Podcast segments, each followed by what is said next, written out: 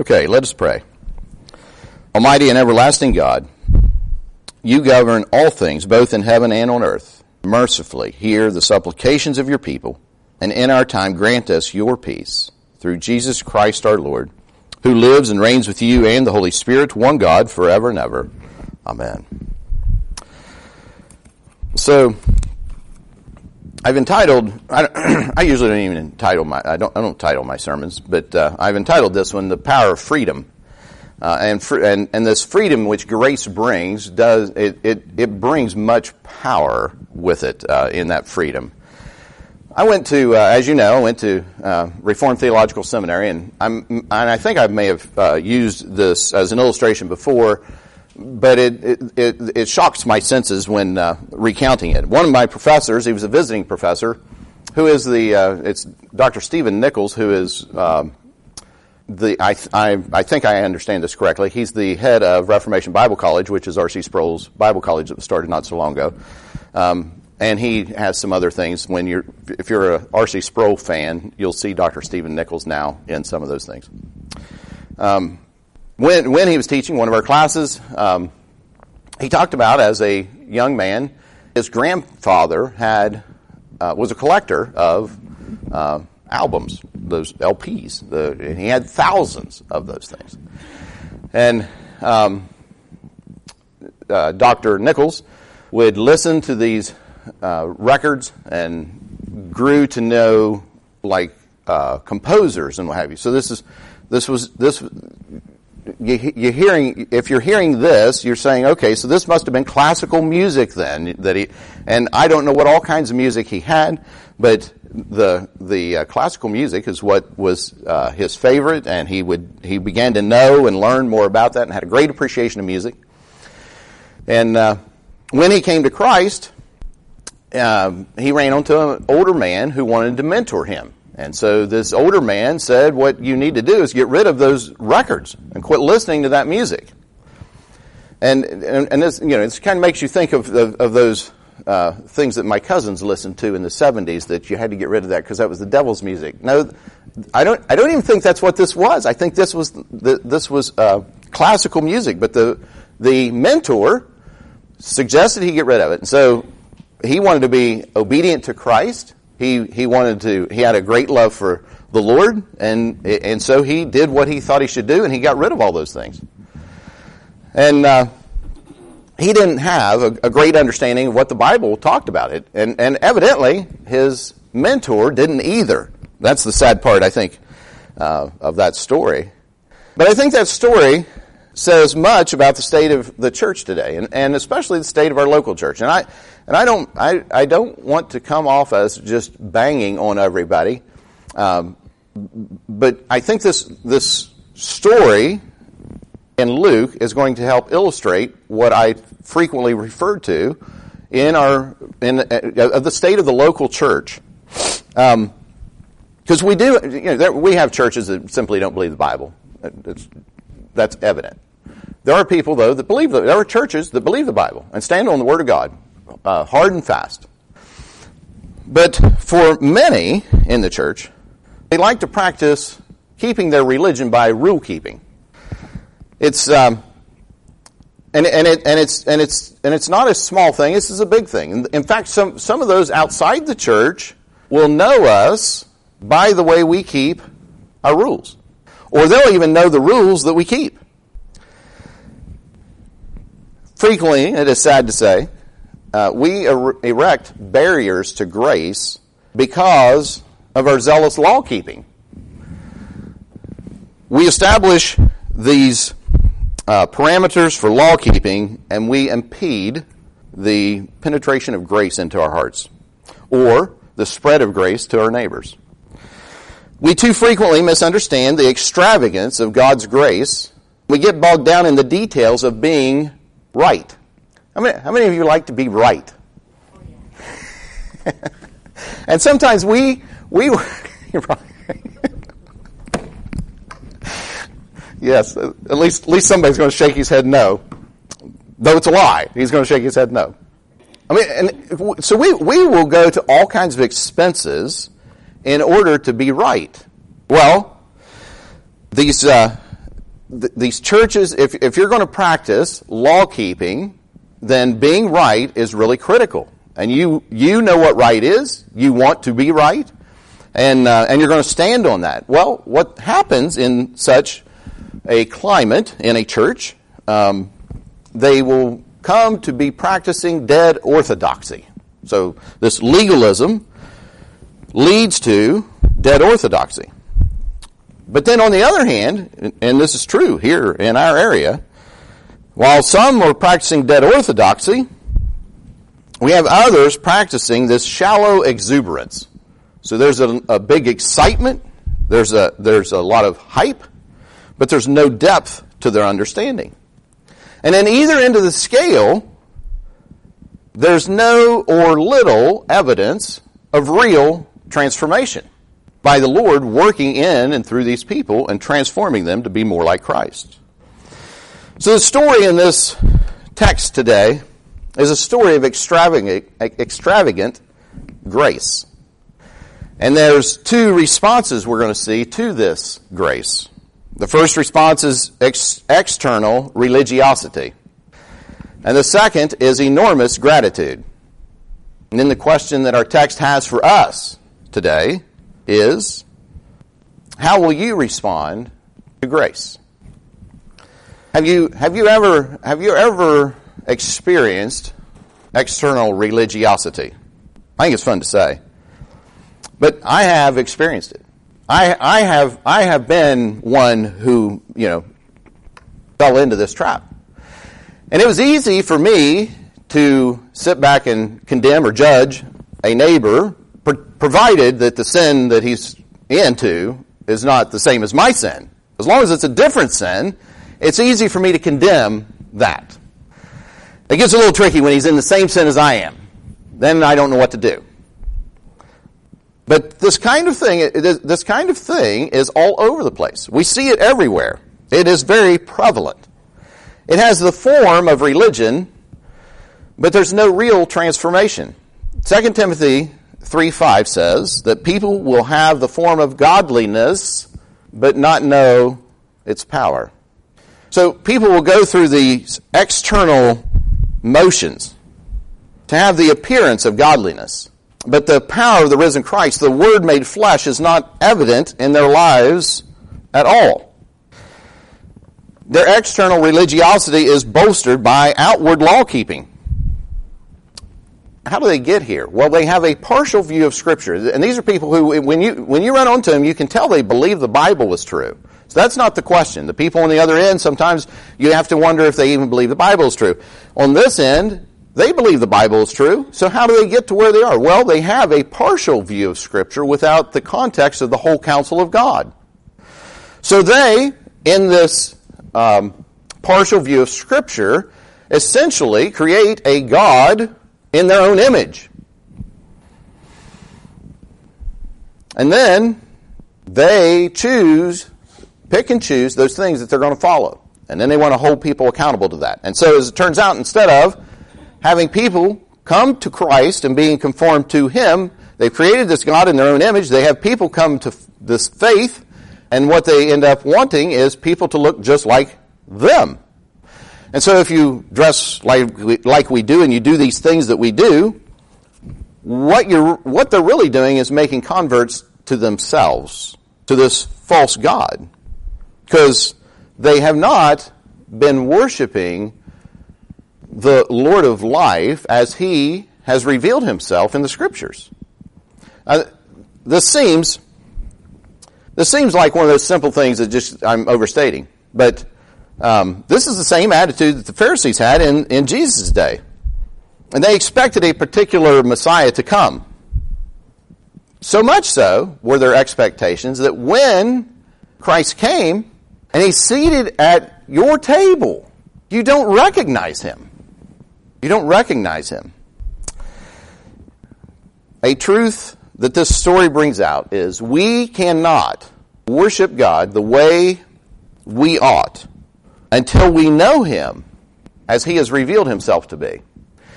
Now, sometimes I have some clever statements I've woven in uh, from commentators. This is all me, and that's why it's cumbersome. but it's this is that truth. We cannot worship God the way we ought until we know Him as He has revealed Himself to be. And I, I, I, could, I could talk a lot about that, and I'm not going to. We're going to move on. But, but, the, but the reality is, is if, if we don't know the whole counsel of God, we don't know how God has revealed himself to be. And so we take a portion of that that we can relate to, and we start building our God out of that. So these people who believe the Bible but exercise it poorly uh, into law keeping, this is, this is their deal. They don't know him as he's revealed himself in the scriptures. Now, Simon was a Pharisee who certain, certainly practiced this external religiosity.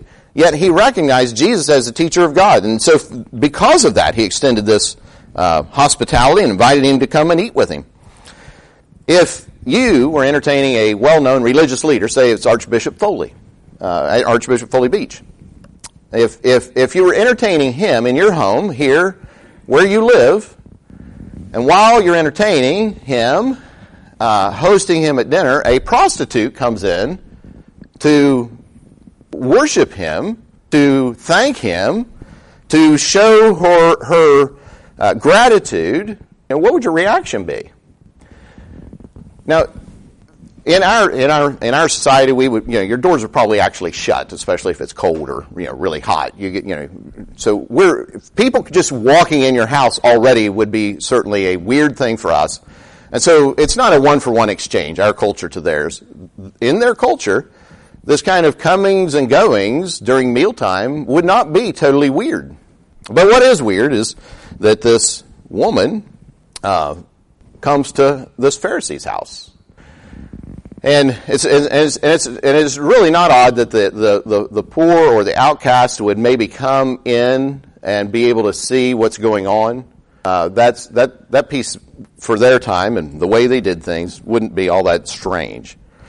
Um, I had more of a kind of a community feel at big meal times. But we read Simon's reaction in verse 39 of what this woman, uh, the reaction to the, what this woman is doing. Verse 39 says, Now when the Pharisee who had invited him saw this, he said to himself, so, so he's, he's, this is not out loud, he's, he's thinking this.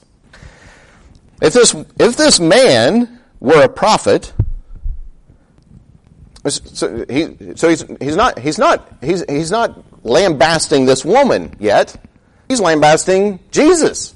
Well, if this man were a prophet, he would have known who and what sort of woman this is who is touching him, for she is a sinner. Simon was very cold and calculated, not only to the woman, but also Jesus. He knew, he knew that he was right.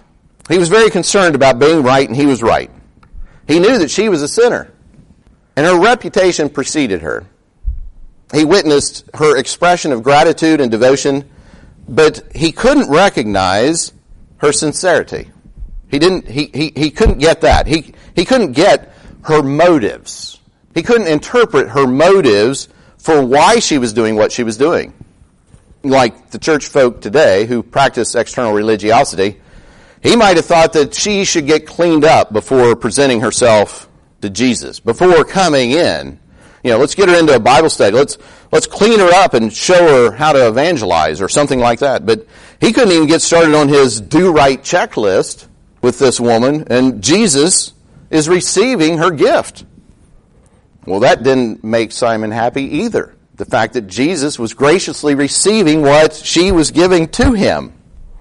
Simon was so determined with his expectations of others that he did not allow room for anything different.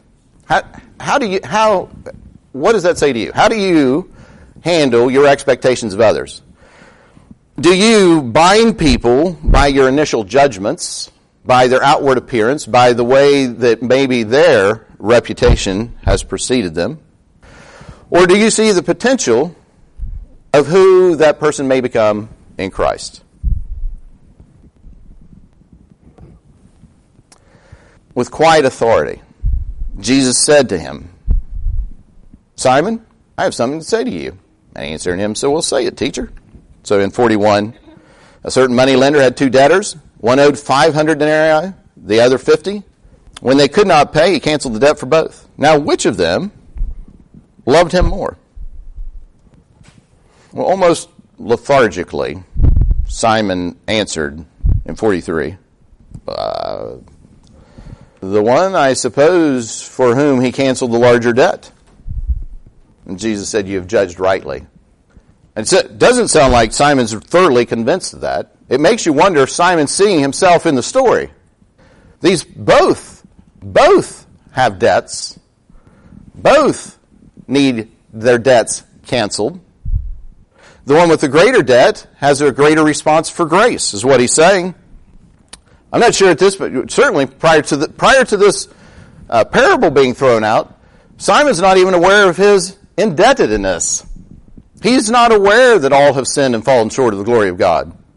He's not aware of what it's like to be in the presence of a holy God. He's in the presence of Jesus, and Jesus is shielding that holiness, and there's only some people that can see it. And I think this woman had seen it. On that day, two sinners were taught. The first one was confronted, and then the other one was comforted. I think that's what God's Word does to us. And God's Word, as we are sinners, God's Word confronts us, and God's Word comforts us. Jesus rebuked Simon and with dramatic swiftness as he turned to the woman who was worshiping him, in a tone vibrating with authority and indignation and condemnation, he says to her, or says to him, I entered your house and you gave me no water for my feet, but she has wet my feet with her tears and wiped them with her hair. You gave me no kiss, but from the time I came in, she has not ceased to kiss my feet. You did not anoint my head with oil, but she has anointed my feet with ointment. Simon at this time, obviously by what Jesus is saying, Simon had committed several social errors, and neglecting to wash Jesus' feet. You know, it's a, it's a courtesy that was extended to guests as they would come into your house from their dirty sandal covered feet. Um, the offering of kiss as a greeting, he didn't even do that. There's, there's a sense in which Simon is hosting him also for this outward act of religiosity so that he has outward law keeping. He's he's keep he's he's hosting. Uh, uh, so I, well, look who I hosted him in my house. I, I had I had dinner with him. Look look at me and who I hosted.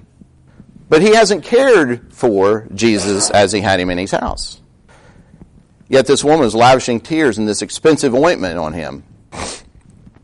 It's interesting that this woman the stranger of the house fulfills the role of the host, while at the same time, in this religious leader's house, she's the one who recognizes the Messiah. Simon's external religiosity turned into dead orthodoxy. He had the form of godliness, yet did not recognize God while he was seated at his table. Dr. Martyn Lloyd-Jones describes dead orthodoxy. He says, there is nothing vital in the religion and in the worship of such people. They expect nothing and they get nothing, and nothing happens to them. They go to God's house not with the idea of meeting with God, not with the idea of waiting upon Him. No. We always do this on Sunday morning. It is our custom. It is our habit. It is a right thing to do. But the idea that God may suddenly visit his people and descend upon them, the whole thrill of being in the presence of God and sensing his nearness and his power, never even enters their imaginations. What about us? Do we expect to meet with God when we come into his house? How often does this idea enter your minds that we are in the presence of God as we come into this house and we, and we want to worship and lift Him up, each week as we go through communion, we talk about how we have brought our uh, worship to Him, and then it's in the presence of all the saints who have gone before us. And here's where I, I have I have great solace in uh, small numbers.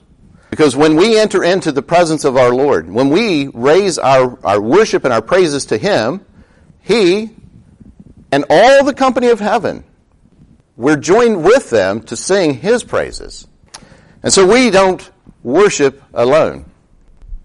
So where at 1028 it was me and Burton and uh, Don and Jimmy, and I thought, well, if this is all there is, we're going to just join the company of heaven today. It do, the numbers really don't make a lot of difference in the sense that we're joining all those saints who have gone before us as we praise and worship our Lord. Do you recognize that when you're in the presence, that, and, and what is your expectation? Is it as convicting as Dr. Lloyd Jones talks about, that this is our habit, this is what we do? Or are you expecting to meet the risen Savior today when you come to his house? So we've seen those results of external religiosity. That unnamed woman demonstrates a vital lesson for us as well. That extravagant grace received will produce enormous gratitude. That extravagant grace received will produce enormous gratitude. And if you, so, and quickly, if, if you have, if you have a friend who calls themselves a Christian and they're not thankful for anything, I think you need to share the gospel with them over and over and over again. And they've got to get the fact that they're really a sinner. That, you know, it wasn't just something you just signed on to, but he is actually saving you from your sins. Now, some people mix this woman with the woman of Be- uh, Mary of Bethany or um, Mary Magdalene. But the, some com- what I've read and what I understand, there's not, really not enough biblical evidence to combine this woman with either of those other Marys. Um, this woman was likely known throughout the town because of her sin. And it would appear that this woman was a prostitute. And Luke protects her reputation by leaving her unnamed. Now, she may have heard the message of Jesus, uh, of forgiveness through Jesus. It may have been through John the Baptist. But what is evident from this passage is she has already heard this message of forgiveness. She's already received grace. And that's, and, and she's coming in response to this, to, to, to that. Um, in the flow of the passage, uh, one might think it's only because she came and did what she did that then she's receiving grace. That would be grace earned. Well, she's already received this grace and she's coming in response to what she's heard, what she's received, how it's touched her. And that's how she's made her decision to, uh, to come with what she, uh, with this uh, flask of ointment. Um, this enormous gratitude empowered her to seek out Jesus wherever he was. And it's, and, and the, rea- the stark contrast here is she, for crying out loud, came into the Pharisees' house. And though, though there may have been a communal kind of uh, experience at, at mealtime, the idea that those who are known to be sinners throughout town would come into the Pharisees' house, who would do that? If, if, if you know some law-keeping Christians, and, and you, this say BC, before, before Christ for you, and, and you knew your sin was kind of blatant, do you want to go hang around them and hear them condemn you for your sin? That answer would be no. Well, that, her, there's no reason she would want to come into the Pharisee's house, but she does because Jesus is there. It's the last place anybody would want to go. And then, if you think I'm stretching it, think of Simon's reaction to her. Simon calls Jesus out. Simon calls her out because she's there. And Jesus would have been reclined at the table. The table would have been like low. They would recline. Their feet would be away from the table, kind of like resting on their elbows as they ate. Table differently than what we understand, what we practice. But this woman, she came in great humility with worship. Um, she, she wanted to worship in spirit and truth. It's a response from this grace she's received. And she didn't in, in, intend to interrupt this meal. She quietly stood behind him to anoint his feet from this alabaster flask. And though in this passage it doesn't speak of the value of her perfume, it was likely quite costly. And it was certainly valuable to her. She brings the store she had saved to seduce men, and with it anoints him, the purest of men. See, she, she had a purpose for this perfume, this ointment. And by grace, something's happening. Something's happening with this that she would have used. You know, if, if you're, if you're, if you're a prostitute and you don't have much and you are thought of as a, uh, the lowest on the totem pole in society, what do you have? Okay, may, maybe there's some kind of clothes or whatever, but then there's this ointment you have that's that's, that's going to uh, be used to seduce men. But what does Jesus do with this? He accepts this gift. He accepts this gift, which was its original purpose, its original intent was to seduce men, to propel or perpetuate her livelihood. Jesus knows the intent of that. He's not ignorant. He could have said, That's not holy enough for me. That's not sanctified enough for me. That came with wrong motives. But what does he do? He receives it. He receives this gift that she brought to him. And she, he turned this, this sign, this, this instrument of sin, of her sin, into something beautiful. He turned it into the devotion of a saint. It was a symbol of her penitence. She surrendered to the claims of Christ. Her tears flowed because she was overcome with the reality of her position before that holy God. She was left undone.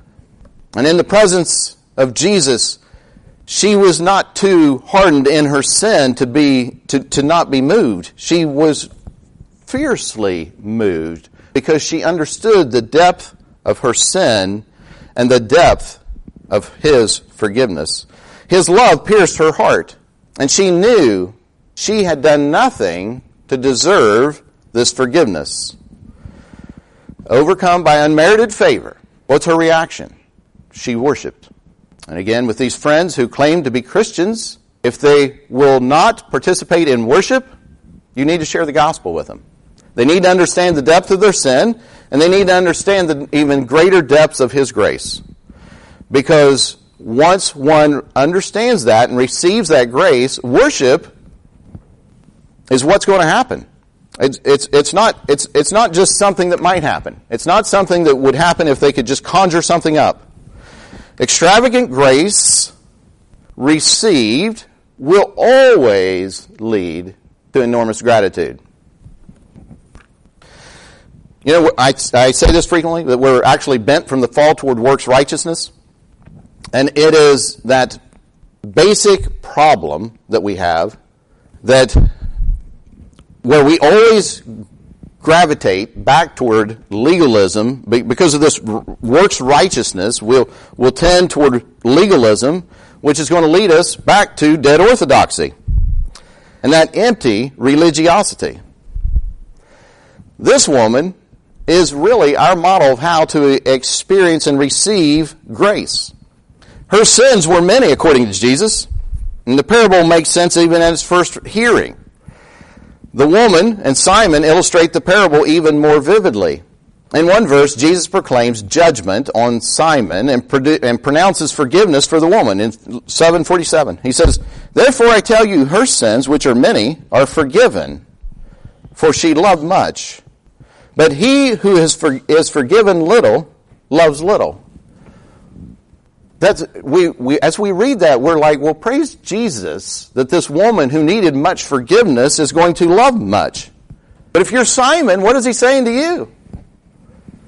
You think you had little to be forgiven of, and you love little, and you have not loved me. You see, this Simon couldn't escape the truth of Jesus. He didn't say you were a nice guy and you were around church a lot and, you know, there's more good in you than bad and therefore in that scale of justice I'll let you in. He's explaining how you didn't love me. You had the appearance of loving me, but you did not love me. First Titus, uh, First Timothy 1, 15 says, the saying is trustworthy and deserving of full acceptance, that Christ Jesus came into the world to save sinners, of whom I am the foremost. That's Paul writing. He recognized what Jesus came for. Jesus came to save sinners. The woman saw Jesus for who he is. She repented and then worshiped. She was reconciled to God and to fellow man, all at that time. The hardened Pharisee had not received Jesus as the Son of God and was judgmental of Jesus and the woman. Philip Yancey, uh, in What's So Amazing About Grace, says, one who has been touched by grace will no longer look on others who stray as those evil people, or those poor people who need our help. Nor must we search for signs of love worthiness. Grace teaches us that God loves because of who God is, not because of who we are. To that I say, thank Jesus. This is because there is power in the freedom that grace brings. Romans 2 4 says, Or do you presume on the riches of his kindness and forbearance and patience, not knowing that God's kindness is meant to lead you to repentance? It's his kindness that leads you to repentance. So this grace received, grace continually received, continually generates in us glad hearts and repentance. The goodness of God and his acts toward others, uh, toward man, brings us to repentance because his heart of love is shown to us. We are set free from the sin that binds us, and we are set free from the dominion of sin. And then we desire to obey the law of God and please our King. That freedom of grace is the enemy of empty religiosity. We do not keep the law in order to find favor with God. We instead, we now have the desire to please Him, and our enormous gratitude motivates us to know the heart of God and strive toward joyful obedience. So, what is your response to grace? Is your propensity toward empty religiosity like Simon? Ask the Lord to, re, to release you from it and to reveal himself to you. Or have you embraced this extravagant grace like the woman? Hear him when he calls. Come. Do you wish for the ability to worship with enormous gratitude. You may need to be set free from a specific persistent sin. If so, run to Him, fall at His feet, and worship the one who gave Himself to save you. Then hear Him say, Your sins are forgiven. In the name of the Father, the Son, and the Holy Spirit. Amen. Let us pray.